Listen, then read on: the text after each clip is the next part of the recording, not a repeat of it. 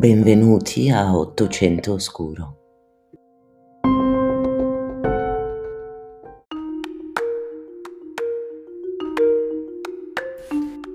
Porta Nuova è una delle sei porte principali di Milano, ricavata lungo i bastioni spagnoli ai primi dell'Ottocento, quando si decise di trasformare un sistema difensivo in disuso in viali alberati. Posta a nord della città, in piazzale Principessa Clotilde, si apre lungo la strada per Monza.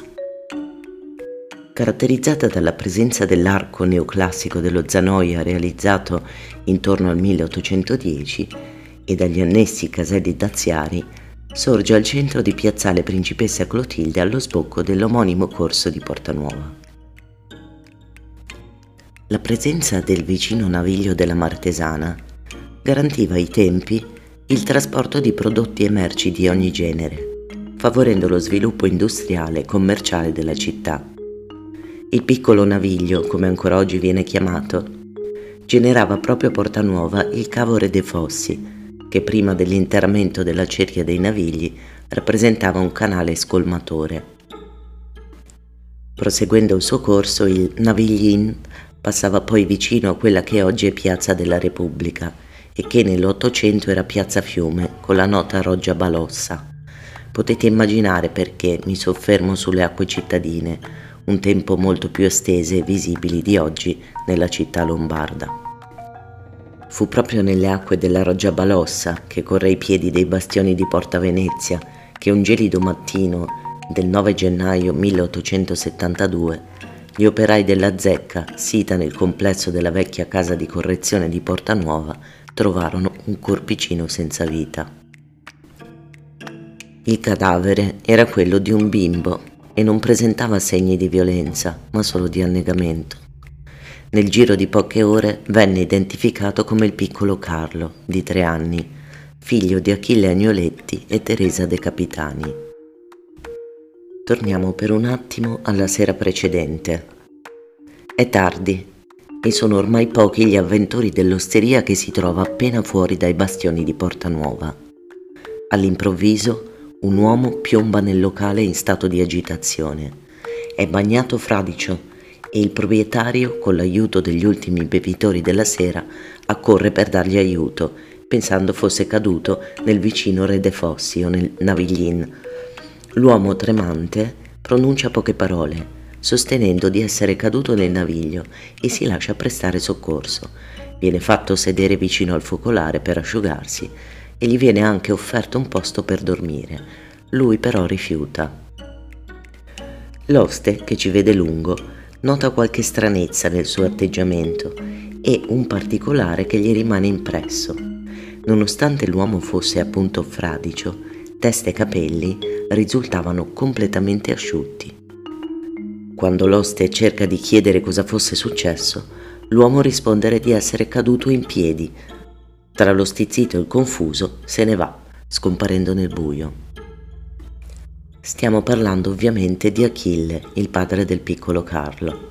Ma chi è quest'uomo? Qual è la sua storia?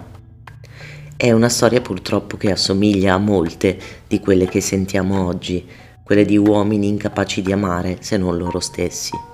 Uomini narcisi che vogliono possedere e basta, e finisce che quando questo tipo di persone perde tutto, distrugge ciò che un genitore ha di più caro, la vita dei propri figli. La storia di Achille si intreccia con quella della sua futura moglie Teresa, in modo piuttosto fortuito.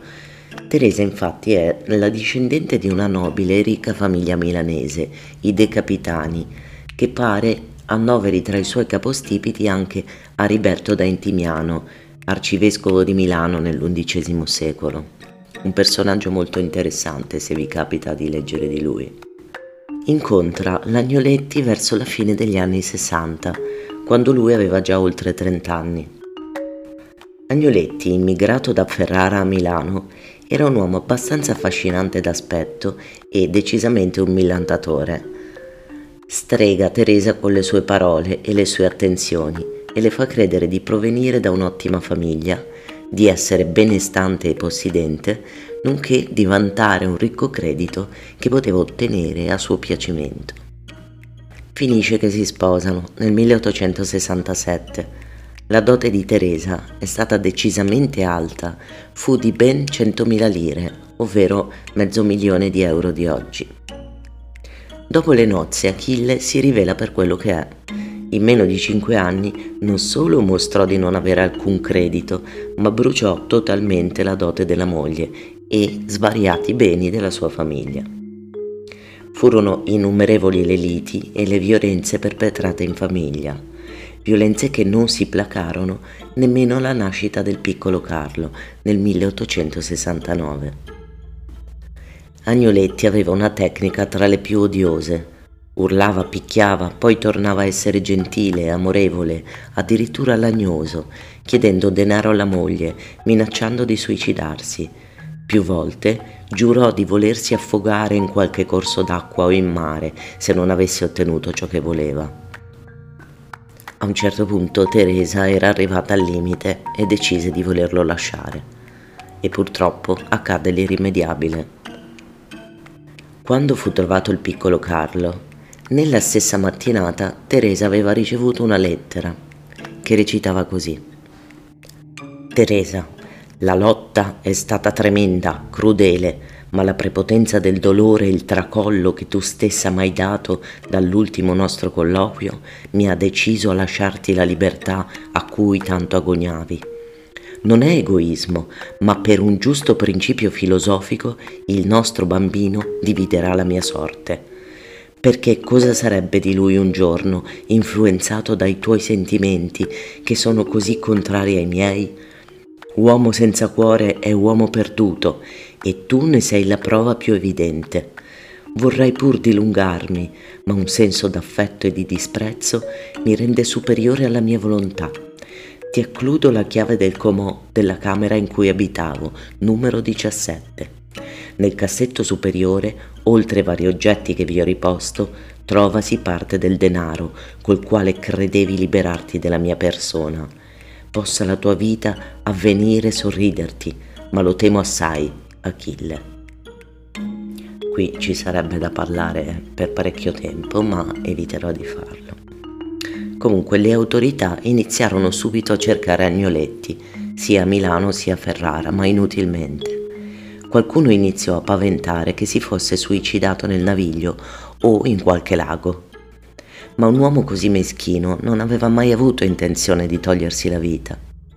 E fu così che dopo poche settimane al porto di Genova un agente fu colpito dal fare sospetto di un passeggero in attesa di imbarcarsi per New York. L'uomo era da solo, avvolto in un mantello, con un grosso cappello in testa, come a nascondersi. Venne fermato e dichiarò di chiamarsi Alberto Armaelli, ma la gente non si fidò. In breve fu identificato, era Achille Agnoletti.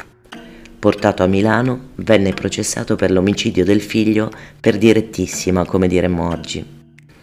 Il processo ebbe un clamore incredibile, con decine di giornalisti presenti e folla pronta al linciaggio. Agnoletti sostenne di essere stato incapace di intendere volere nel momento dell'omicidio. In effetti fu uno dei primi casi in cui furono usate delle perizie psichiatriche. Tra i consulenti che vi presero parte vi furono il Lombroso, come eh, molto spesso avete già sentito nominare, Andrea Verga e Serafino Biffi. Tutti loro erano stati già direttori del manicomio della Senavra, quello di Corso ventidue marzo. Achille, nel luglio del milleottocentosettantadue, fu riconosciuto colpevole e condannato a morte, ma nel maggio del settantatré venne rifatto un processo a Bergamo con la partecipazione di dieci dei maggiori medici periti italiani. Al posto della pena capitale gli venne inflitta una pena ai lavori forzati a vita, proprio perché i periti gli riconobbero un possibile vizio mentale nel momento dell'omicidio. Venne condotto nel carcere di Finalborgo Marina, che oggi è Finale Ligure, dove morì undici anni dopo, il quindici febbraio dell'ottantaquattro, aveva quarantanove anni. La vicenda del povero bimbo eh, lasciò segno su Milano. Pochi giorni dopo la fine del processo, quello di Corte d'Assise di Milano, venne pubblicata una specie di instant book con gli atti del processo fedelmente trascritti e poi una serie di libri che continuarono per alcuni anni a solleticare la morbosità dei lettori sull'uccisione del piccolo Carlo. Nei decenni successivi, il caso del bimbo e ancor più del padre Achille furono oggetto di studio da parte di tutti gli psicologi e i primi cosiddetti criminologi italiani. Il caso della mancata condanna a morte ebbe un notevole risalto sui quotidiani e fece in qualche modo scalpore. Fu uno dei primi casi in Europa in cui un processo venne pesantemente condizionato dalle perizie dei medici, salvando la vita al reo confesso di omicidio. Ancora nel millenovecentoquindici venivano pubblicati libri come quello del senatore Giovanni Rosadi, Tra la perduta gente, che criticavano aspramente la vicenda, sottolineando come l'Agnoletti aveva scampato una giusta condanna a morte solo grazie a folli teorie di strizzacervelli. Comunque, la Roggia Balossa fu coperta a fine anni venti, eliminando ogni traccia di una tragedia che aveva fatto parlare di sé per decenni.